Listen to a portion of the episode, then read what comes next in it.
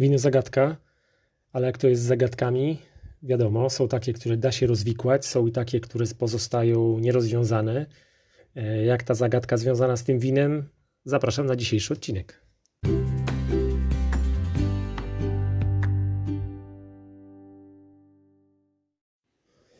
Pierwsze wino ze sklepu netto, cena 24,99, ale po kolei. Dlaczego sięgnąłem po tę butelkę? Y, przyczyna jest prosta, ale i bardzo skomplikowana, mianowicie wymiana opon. Sklep, okazja 200 metrów od warsztatu. Mm, dobry motyw, dobra okazja do rozszerzenia winiarskiego połowu. 40 y, minut, tyle mniej więcej trwa wymiana opon. Pomyślałem sobie, no lepiej skoczyć do netto niż e, nawet jako taki ala spacer, niż czekać w poczekalni na kanapie, zbijać bąki i zerkać w komórkę. Pomyślałem sobie, że to też jest dobry motyw, dobry przyczynek, aby e, oceniać wina, degustować wina nie tylko z Biedronki, Lidla czy Żabki. Owszem, wiele razy znalazłem tam perełki, ale tutaj, tak jak mówię, połów zarzucam sieć e, dalej niż, e, niż, niż bliżej. Tutaj Wam jeszcze powiem, że netto ma jedno bardzo ciekawe porto 32,99 i nawet się zastanawiałem, czy nie hapsnąć tego porto do koszyka. Stwierdziłem, że może kolejnym razem no, dzisiaj jest pierwszy, pierwsza bytność moja w, w netto, ale pomyślałem sobie, że na pewno na wiosnę ponownie będę wybiera, wymieniał opony i wtedy będzie okazja do sięgnięcia po, po, po inne wino. Kto wie, może to będzie to właśnie Porto. Co z tymi zagadkami? Jedziemy.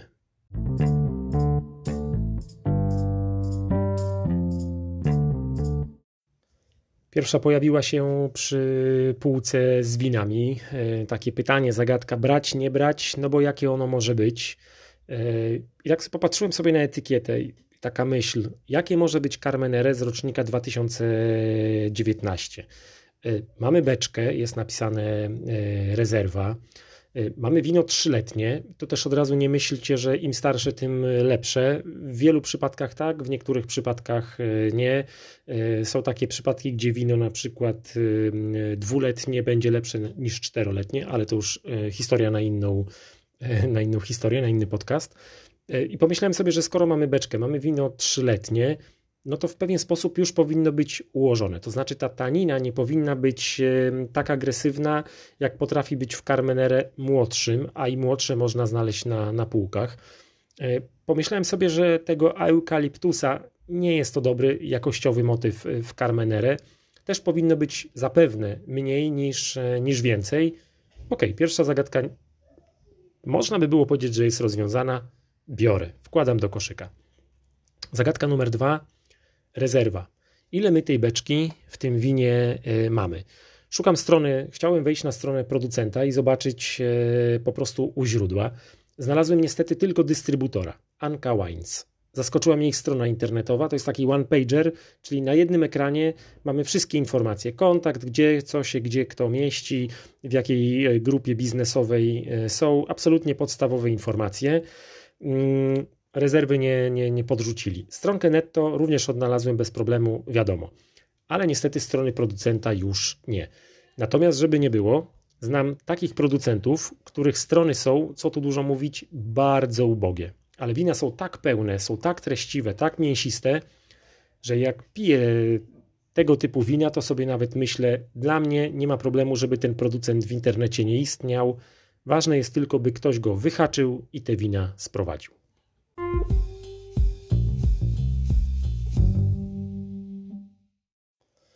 Beczka. Co z nią i dlaczego jest taka istotna? E, w przypadku Chile jest bardzo istotna. Wyobraźcie sobie, że producent z Chile potrafi napisać, że wino było starzone w beczce dębowej.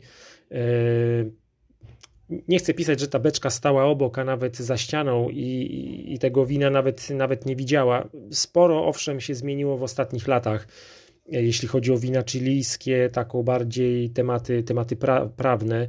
E, mam już od kilku lat wrażenie, że producenci bardziej się pilnują, aby nie pisać czegoś, czego w tym winie nie było, albo nie pisać e, miejsca, w którym to wino e, było starzone, leżakowało. Mm, na dobre to wychodzi, bo no bo, te, no bo jakby zaufanie do win chilijskich jest, jest większe niż, niż było kiedyś, taką, takie mam wrażenie. W wielu krajach jest tak, że jak producent pisze reserwa, czy na przykład jak to jest we Włoszech rezerwa, to mam pewność, że, że wino mogło spędzić plus minus e, w tej beczce rok.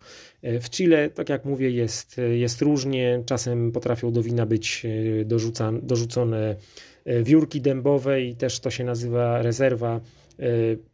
Nie chcę Wam mówić, że się skarżę na tę etykietę, o której słyszycie, natomiast trochę Was uczulam, że, no, że z tymi Chile tak potrafi być.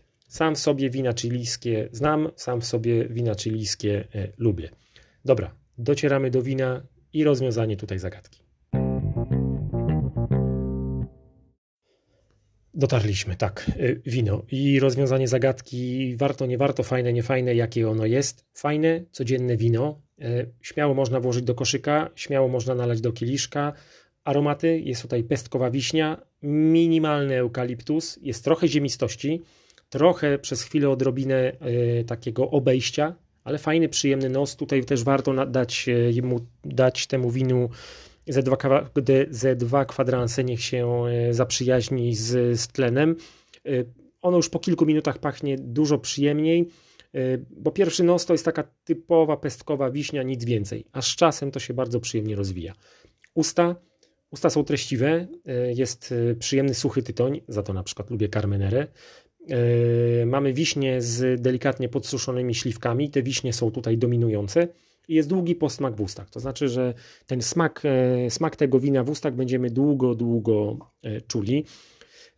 Jeszcze jak nie byłem wegetarianinem, byłem olbrzymim fanem Carmenere, bo Carmenere podaje się głównie do czerwonych mięs, do, do drobiu. E, teraz sięgam po carmenere trochę rzadziej. E, łączę go najczęściej albo z pastą, z makaronem w sosie pomidorowym, albo z pizzą na bazie właśnie czerwonych sosów.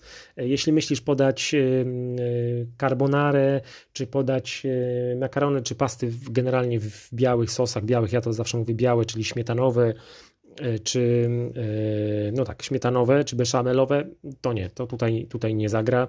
Zdecydowanie sosy czerwone, mięsne, e, o na przykład taka lasagna mięsna, to będzie dobry, dobrym wyborem.